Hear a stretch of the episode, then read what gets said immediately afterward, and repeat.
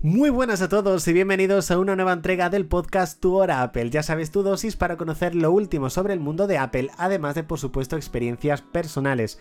Estamos en este martes 16 de enero de 2024, episodio número 141 y noveno de esta quinta temporada. De nuevo, muchísimas gracias por el apoyo que continuáis dándole a este podcast. Ya sabéis que os podéis suscribir desde la plataforma en la cual lo estáis, lo estáis escuchando, activar las notificaciones para no perderos la próxima entrega y además nos podéis dejar una reseña pues para saber tu opinión y para posicionar, posicionar perdón, muchísimo mejor este podcast. Todavía estoy saliendo de la gripe, chicos, todavía me queda un poquito para salir, pero bueno, ya cada vez no estoy al 100%, pero al 80% yo creo que ya empiezo a estar, hay que decirlo.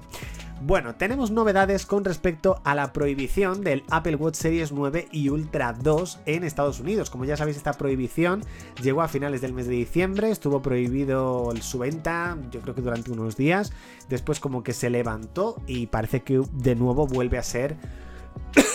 Perdonad, la gripe. Eh, de nuevo vuelve a ser en este caso noticia.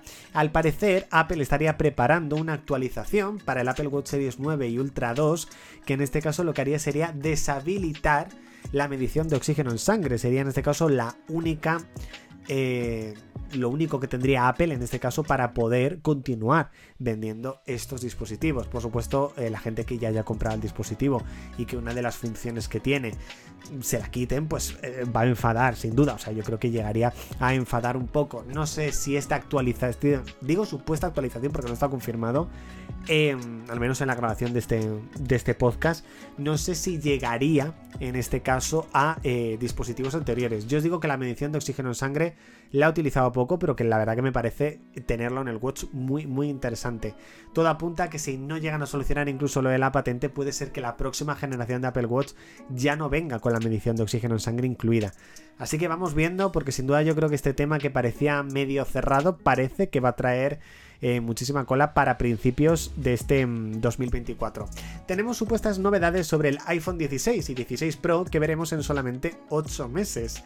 En este caso los iPhone 16 contarían con el procesador A18 y los 16 Pro contarían en este caso con el A18 Pro. Tendríamos una cámara ultra gran angular de 48 megapíxeles en el 16 Pro, que la verdad que será eso espectacular, y además mejoras en Wi-Fi, entre otras cosas. La verdad es que de momento se van desvelando poquitas cosas. En un principio, como ya os dijimos, no va a haber muchas novedades en el iPhone 16 con respecto al iPhone 15, no va a haber un salto tan tan grande, pero bueno, son cosas que iremos viendo, por supuesto, poquito...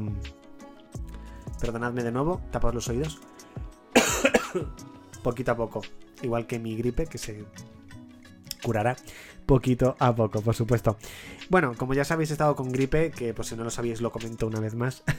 Tengo ahora mismo algo de moquillos incluso. Eh, bueno, pues resulta que me coincidió con que esos días que estuve malo, tres de ellos estuve sin internet. Tuvo una avería en mi zona y mi operador pues no me pudo, en este caso, ofrecer internet en casa. Pues bueno, tuve que estar esos tres días para poder ver cualquier cosa en la tele pues eh, utilizar mi iPad Pro como, como si fuese un, router. La verdad que me fue bastante bien, la verdad que prácticamente el 90% de las veces no noté la diferencia, pero la verdad que, que te quiten internet, bueno, la domótica se me fue. Y eso para mí fue mm, horrible, la verdad, volver otra vez a, a lo normal. me vais a disculpar porque estoy grabando el podcast y me estoy ahogando en directo con vosotros, lo siento muchísimo, chicos. Pues eso. No me fue la domótica y la verdad que eso sí que fue un drama, pero bueno, se puede llegar a sobrevivir entre comillas. Bueno chicos, muchísimas gracias por escuchar mi tos directamente en este podcast. De nuevo, disculpadme, gracias por haberlo escuchado hasta aquí.